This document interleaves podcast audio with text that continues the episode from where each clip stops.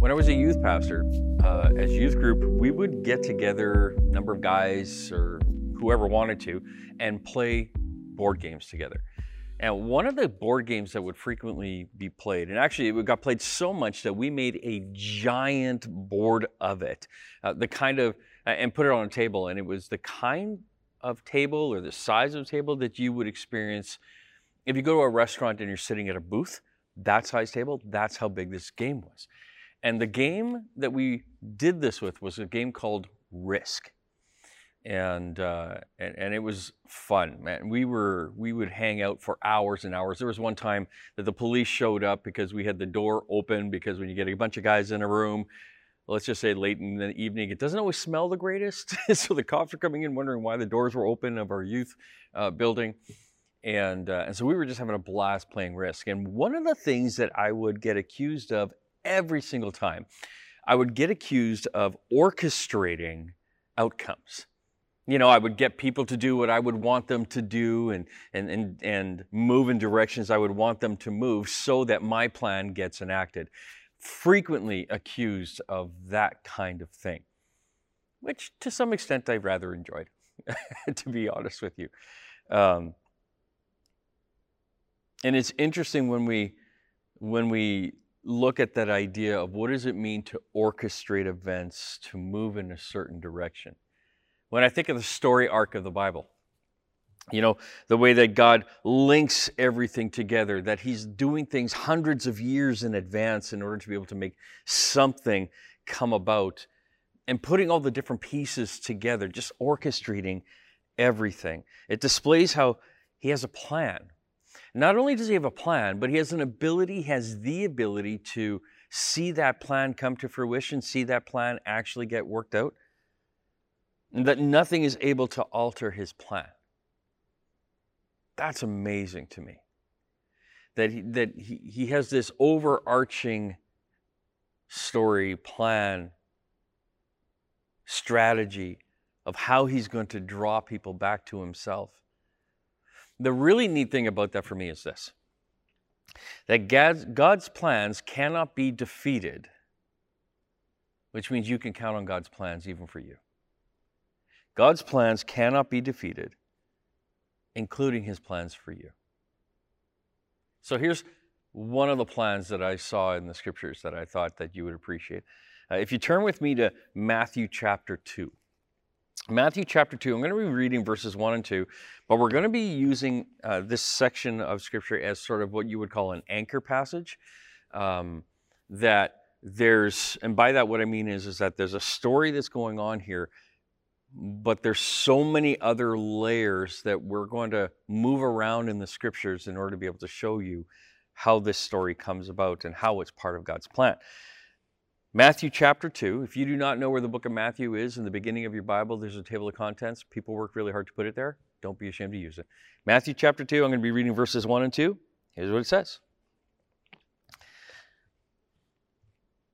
After Jesus was born in Bethlehem in Judea, during the time of King Herod, Magi from the east came to Jerusalem and asked, Where is the one who has been born king of the Jews? We saw his star when it rose and came to worship him. Let's pray together. Lord God, I thank you so much for our time together. And I pray, Lord, that as we're looking into your word, that we get to see that you are the master architect, that your plan for your world, for your creation, and in being able to come to the knowledge of uh, salvation through your Son has been enacted, Lord, all the way back into Genesis. And we get to see it play forward as we look into this manger scene uh, of, of you coming to earth in the form of a baby. And then, Lord, later as we see the Magi come and we see a fruition of things here as well. Lord, you're just so good, creative, and when we have our eyes open to seeing how you orchestrate, um, and Lord, we can't help but marvel at your goodness and, and how amazing you are. And Lord, thank you that that then also gives us confidence in knowing that whatever plans you have in our lives, you will see come to that amazing end, right? Like you who begins a good work in us will see it to completion. Thank you so much, Lord. Amen. So we we have the story of the Magi. And the Magi is one of the ways we can possibly see God's orchestration, his strategies take place. And so there's several theories about who these magi are, and I think it's important that we recognize that that what we even offer you today is something I want you to search the scriptures on and uh, and recognize that this is probably the strongest theory, but it is not the only theory about the Magi.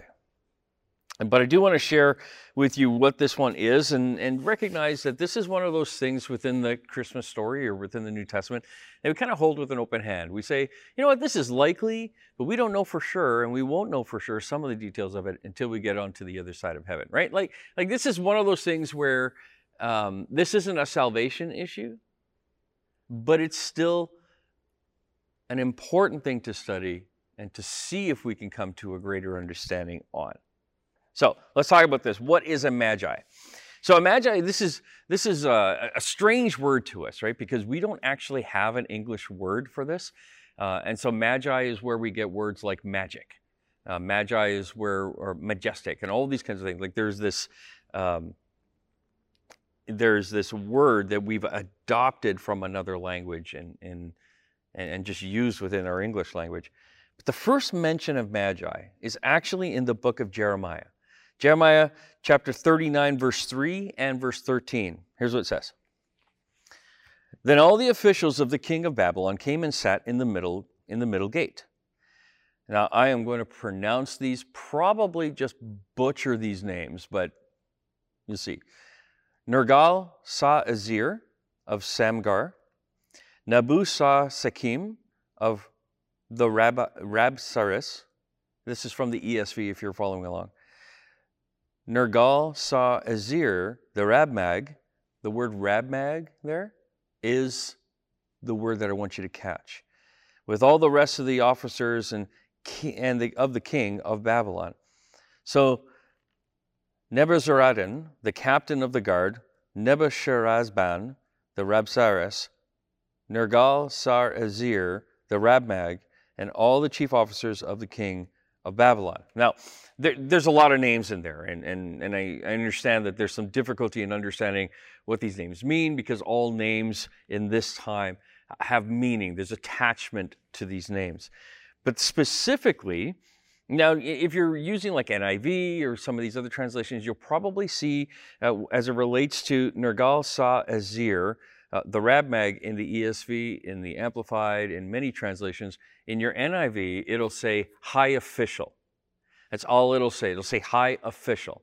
And the reason behind that is that because the it's only fairly recently that we've come to be able to understand the deeper meaning of what's actually taking place in that particular word or name or uh, title. Uh, Rabmag um, is a word that the original translators were not sure of its meaning. So it was just simply transliterated, meaning that all we did was we took the original Hebrew and gave it the English spelling, right? To, to sound that out, to give it the English spelling. And so we gave it the English letters, and that being said, it has since now been correctly translated as, are you ready? Chief Magi.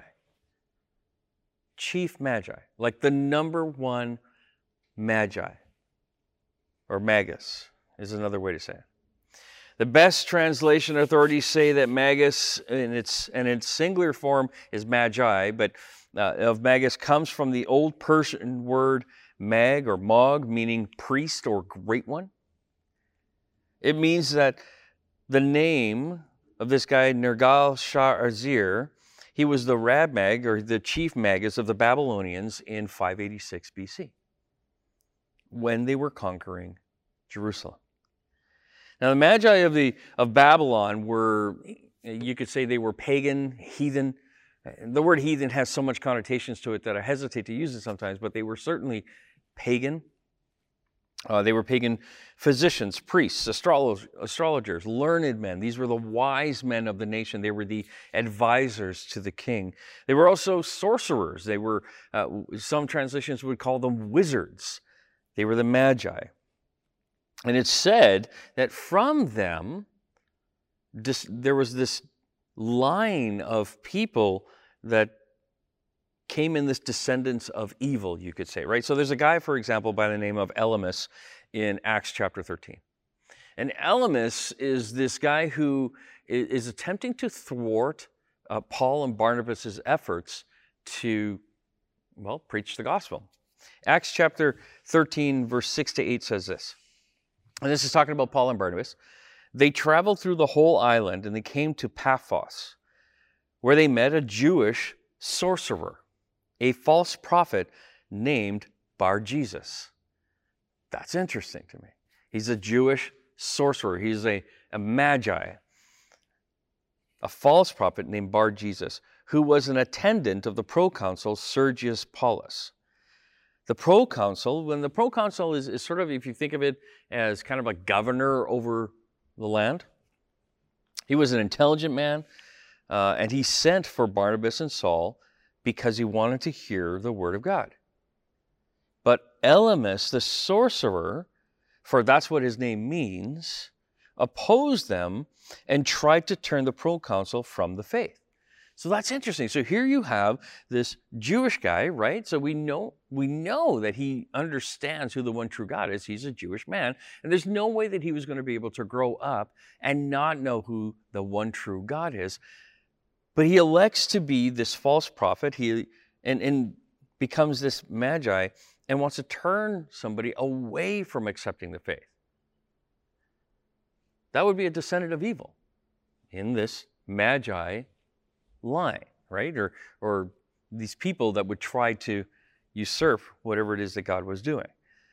That's kind of what they are. They were advisors, they were priests, they were physicians, they were sorcerers. They, they wore a lot of different hats. And so when we're looking in our story here, if we're looking at the Magi who come to visit Jesus, where did these guys come from? Now, some translations say from the Orient. Um, some translations, and especially actually when you think of there, there's this hymn, this Christmas hymn um, or carol, it's called "We Three Kings," right? And it's the first line is "We three kings of Orient are," and and and so we have this idea or this connotation with the term Orient that isn't actually present within the text. The word uh, so we'll, we'll dive into it. But Magi from the east, Matthew chapter 2, verse 1. And the English word actually confuses things. The English word for us in terms of Orient, we're thinking Asia, right? Like we're thinking East China, we're thinking like Japan, or, you know, we're, we're going all the way out that way. But Orient actually just means east. And so for Matthew to be writing that the Magi came from the east, he's not actually saying that they're coming from Asia uh, in terms of how we understand Asia now. It's actually more likely that they were from Persia, Arabia, or Babylonia. Uh, Babylonia is the, is the capital city, of course, of uh, Babylon. Some church fathers, like Clement of Alexandria, uh, he preferred Persia. And the reason he preferred Persia is because there was this um, there was this religion within Persia that was called Zoroastrianism. And Zoroastrianism had a massive uh, emphasis on studying the stars, star mapping, all those kinds of things. Um, are forefathers like Justin, uh, partially based on, on the typical sources uh, that you would find in this day. Um, he preferred Arabia because of the spices that are mentioned in terms of the gifts that are given to Jesus. But Babylonia is probably one of our greatest candidates, Babylonia and Persia. And, and the reason I say that, in terms of their origin, is, is that they would have encountered Israel's scriptures during the exile, during the captivity that happened hundreds of years earlier. And here's what I mean there's this character that we're familiar with in terms of story Daniel and the Lion's Den. Many people have heard that story, many people have seen cartoons or um, have had that story explained to them. Daniel is a character within the text who um, had a pretty prominent place within Old Testament and most certainly as it relates to literature regarding Jesus or the Messiah. Jeremiah spoke to the Jews in Judah right? So if you remember from other series that we've done, uh, Judah is the southern kingdom. Uh, when Israel was divided into two, you have Judah, the southern kingdom, and you have uh, Israel, the northern kingdom, which contained 10 of the tribes. Judah was two of the tribes. So Jeremiah spoke to Judah, and Ezekiel was God's prophet to the Jews that were in captivity within Babylon. Daniel had a unique role in that he served within the um, courts of the king. He was in, he served within the rule of the pagan kings who ruled the world. Now, the book of Daniel mentions four pagan kings that Daniel served under. And, and he's, in terms of the kings that he served under, he served under Nebuchadnezzar, who was the king of Babylon. He served under Belshazzar, who was also king of Babylon. He served under Darius, king of Persia, and Cyrus, Cyrus, also king of Persia. And in this respect, he's kind of like Joseph in that uh, he served as the prime minister of Egypt when a nation was at the height of its power, right? So J- Joseph served as the prime minister of Egypt when Egypt was at the height of its power. Daniel had the same kind of role. He had this governance that he was able to offer, but not just that. Uh, Daniel was actually made chief advisor. He was the chief magi in the text. In the book of Daniel, chapter 2, King Nebuchadnezzar of Babylon has this dream. And when he wakes, he's deeply troubled by the dream and he can't recall uh, all the details of it. And so Nebuchadnezzar calls his wise men and demands that they be able to interpret his dream for them. But they can't. So Nebuchadnezzar orders that they be killed. Seems like a dramatic thing, right? Except that this is what they claim they can do. And to the lie then to the king is to commit sort of an act of treason. And so then the punishment, nowadays we would say that's pretty extreme, but in that day, the punishment fit the crime. So Nebuchadnezzar orders that they be killed, and when Daniel hears this, he promises the king that he will tell them, tell him his dream and interpret it for him. So Nebuchadnezzar has this dream. It troubles him deeply. He can't remember the details of it. His advisors can't help him. Daniel comes along and he says, Listen, I'm going to tell you what your dream is without you telling me, and I'm then going to interpret it for you. And this is the event. And, and so, of course, he does this. And, and this is the event in terms of Daniel, what happens in Daniel's life that elevates Daniel to being chief magi, chief advisor. The fifth chapter of the book of Daniel tells how he interpreted the handwriting on the wall during the rule of King Belshazzar. I don't know if you recall this story, but there is this story of where uh, the hand of God actually appears in the throne room and writes on the wall. And it's like basically your days are numbered, is what it's saying. Chapter 6 contains the famous story of how Daniel emerged unscathed after being thrown into the lion's den during the reign of King Darius. He was cast into the lion's den because some of the magi or wise men were jealous that the king Darius, that King Darius had appointed Daniel, a Jewish man, to be chief among them. Rab Maj, or chief magi. Daniel chapter 9 God gives Daniel a dream that states exactly how many years will pass. Are you ready? Because some people know this and some people don't, but exactly how many years will pass between Daniel's day and the death of the Messiah, the actual death of the Messiah. And so, knowing the approximate time of Messiah's birth, the wise men in our story would have actually known to be watching for the birth of the Messiah. See, under Daniel, if Daniel is chief advisor, chief magi, then all other magi would be required to follow through with whatever it is that Daniel is going to be instructing them in. And Daniel had the word of God. Now, of course, uh, Daniel was given these prophecies, and so he's going to share these prophecies, talking um, likely anyway to the other magi. And so, for example, in Micah chapter 5, verse 2, it says, But you, Bethlehem Ephrathah, Though you are small among the clans of Judah, out of you will come for me one who will be a ruler over Israel, whose origins are from old, from ancient times. And so the Magi would have likely, right? So here's the theory the Magi would have likely continued reading the scriptures of the Old Testament because of the influence of Daniel in their lives. And he, they would know then, okay, this Messiah is to come out of Bethlehem. Numbers chapter 24, verse 17, this is Balaam. Balaam is uh, basically hired by Balak to come and curse Israel. But because Balaam was, uh, was a priest of the Lord Most High, uh, and yes, he had character issues, that's absolute, he was not able to actually curse uh, Israel. And so instead, he, he has these oracles or these prophecies over Israel. And in the fourth one, he says, I see him, but not now. I behold him, but not near. Listen to this a star will come up out of Jacob, a scepter will rise out of Israel. He will crush the foreheads of Moab and the skulls of all the people of Sheth.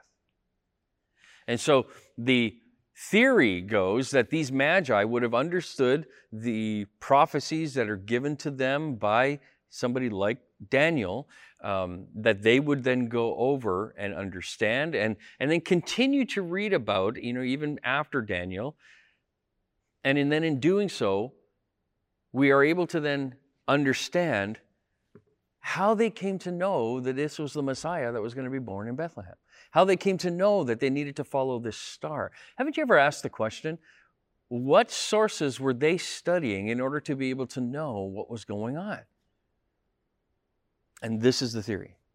And so you got to understand that this is important, okay? So we are talking like 700 years before, or post, like more than 700 years before the birth of Jesus, certainly before the death of Jesus, that there is this prophecy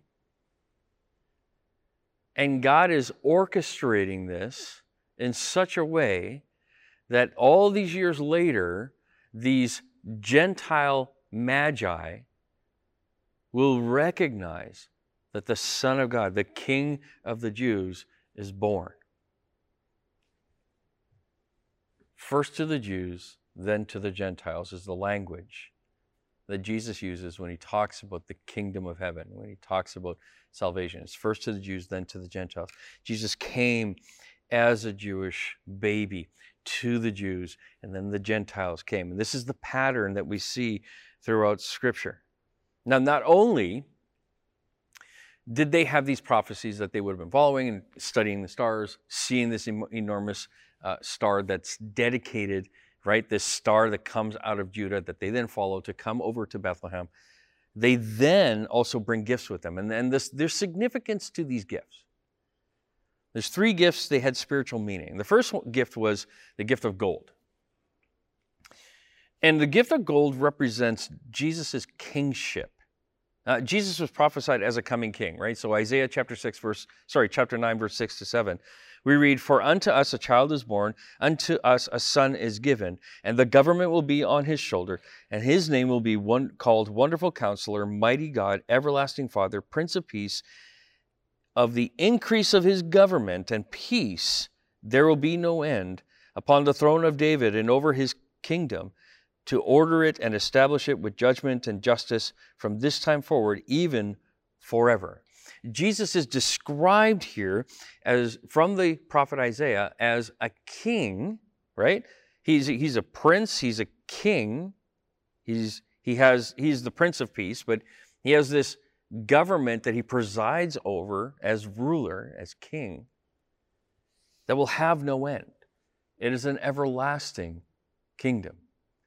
And so, this gold is the kind of gift that you would offer the king. The second gift that we see here is frankincense. And frankincense is a type of incense. I, I remember years ago, many, many years ago, it, it was a big fad that people would burn incense in their homes just because of the smell and they appreciated the smell and that kind of stuff. Uh, there were many that were trying to suggest that maybe this incense had some kind of curative properties. You know, not all that different than some um, some other things that come up in our day and age. But frankincense was actually um, this resin type of thing that was imported from Arabia, but also grown in the land of Israel. It was one of the ingredients in the perfume of the sanctuary, actually.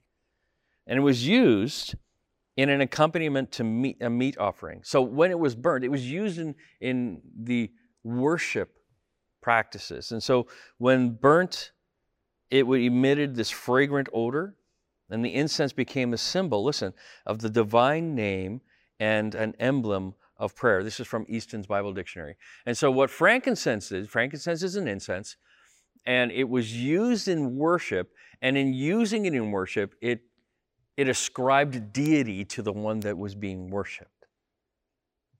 The Magi's incense told of Jesus' divinity, for burning incense was regarded as an act of worship to Almighty God. And so, therefore, this little child uh, sitting in the lap of his mother was worshiped as Lord of Lords. Revelation 19 16. The incense also tells us of his sacrifice. Since incense is used in temple sacrifices, Ephesians chapter 5 verse 2 says, Christ also has loved us and given himself for us as an offering and a sacrifice. Listen, a sacrifice to God for a sweet swelling, uh, swelling sweet smelling aroma. A sweet smelling aroma. And then we have myrrh. Myrrh is this gum, it's a viscid uh, white liquid that flows from a tree resembling the um, acacia. And it's found in Africa, but it's also found in Arabia. And again, we read that in Easton's Bible Dictionary as well. Now, myrrh was used, if you can imagine this, myrrh was actually used as part of the embalming uh, practices. That's Smith's Bible Dictionary. In Mark chapter 15, verse 43, we read, that Joseph of Arimathea asked Pilate for Jesus' body. And in verse 46, we read this. He says, Then he brought fine linen, took him down, and wrapped him in the linen, and laid him in a tomb which had been hewn out of the rock, and rolled a stone against the door of the tomb. And then in the next chapter, Mark chapter 16, verse 1, he says, Now when the Sabbath was past, Mary Magdalene, Mary the mother of James, and Salome brought spices that they might come and anoint him.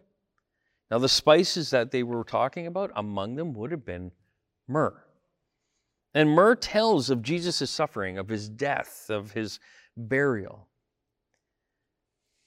These gifts are significant because at the time that the um, Magi encountered Jesus, they brought him gifts that symbolized his kingship, his divinity, and his sacrifice. They understood exactly what was going on. And so they had this encounter with Jesus. Now, we have viewed the gifts of the Magi, but I want to point out that there's this encounter um, with the Savior. First of all, we, we learn that the Magi stood in the presence of Jesus, right? Like we read that they fell down and they worshiped him. Like, let's understand this. This is not a small thing. The Magi didn't just simply understand Jesus to be king of the Jews, they worshiped him which means that they recognized him to be exactly who the prophecies said he was going to be. Whenever we come to realize our sinfulness and his sinlessness, we too then fall down and worship him. And in his presence, in the presence of the, of the gold, we come to realize that Jesus is a holy and righteous king this gift of gold represents that. It shows us that. And so they have this encounter that they are with this holy, righteous king that they then lay down and they worship. As in the presentation of the frankincense, we recognize that Jesus' great sacrifice, which is made when he laid down his life on the cross. And we got to, when we encounter Jesus, we reciprocate that. In other words, he died for me, I will live for him in the dying to self, I will offer my life as a sacrifice to Jesus, right? Like Romans chapter 12, verse 1 and 2, right? Like, uh, do not be, tra- uh, sorry, uh, do not follow the customs and patterns of this world, but instead be transformed by the renewing of your mind. This is your good and perfect um, gift. Some people, uh, some translations say, this is your spiritual act of worship, your sacrifice. We live our lives towards Him, becoming more like Him. I die to me and I live for Him. In terms of encountering Jesus in the presentation of the myrrh, we come to realize that just as Jesus was prepared for the burial place of the tomb, our sins are buried with him, right? Like, and so when we identify with Christ in our baptism, for example, we when we go under the water, we we die with him, we're buried with him. When we come out of the water, we're raised to new life in him. We got to die to self. We got to die to self and make sure that that move that we move away from sinful desires. Matthew chapter 2 verse 12 tells us what an encounter with the Savior will do for us ultimately. Matthew chapter 2 verse 12 says this, talking about the Magi. They departed for their own country another way. They departed for their own country another way. They left a different way than how they came. Now, I get it, there can be a bit of a stretch here, but there's something to that when you encounter Jesus. Like when we encounter Jesus, we got to leave a different way than when we came. Forever changed by our experience. So these magi, the theory goes like this Daniel becomes chief magi in Persia, in the Persian Empire, which is the empire that came after Babylon and in becoming chief magi, exposes all the other magi that were ever to come after him to the Hebrew scriptures. The Hebrew scriptures then are understood and studied in the East. And, and, and people are looking for the birth of this Messiah, the King of Kings, the King of the Jews, who's marked by the star in the sky that they then also look for. And they understood a rough timing of when this was to take place because they, they knew, based on Daniel's vision from God when the Messiah was going to be killed. And so they were able to extrapolate backwards and keep their eyes attuned and watch. And when they see the star, they journey to meet the King of Kings. And when they meet the King of Kings, they're changed. And they go back home to their home country a different way. So do we. When you meet the King of Kings, and you have that personal encounter with Jesus, we're changed. We no longer live for self, we live for Him. We no longer live for self, we serve. And we move ourselves away from sinful desires and chase after Him. It's an amazing thing. And all of this, all of this, is part of God's story arc of orchestrating events to take place in order to showcase His salvation, His glory, to have His name venerated, lifted high. I think it's a cool thing to see how there's this incredibly strong probability of these magi studying the works that Daniel exposed them to who then look for the king. Wise men still look for the king. Be wise. Let's pray. Lord, I thank you so much for our time together here. And I pray, Lord, that as we look into your word, as we study, as we grow in our understanding, that our encounters with you would go deeper and, and richer. Lord, that we would choose you on a daily basis and that we would we, Lord, we would wake up in the morning and say, Lord, what are you up to today and where can I fit in? That we would be a people who die to self regularly and live for you and make your name known. In your holy name I pray, Lord. Amen.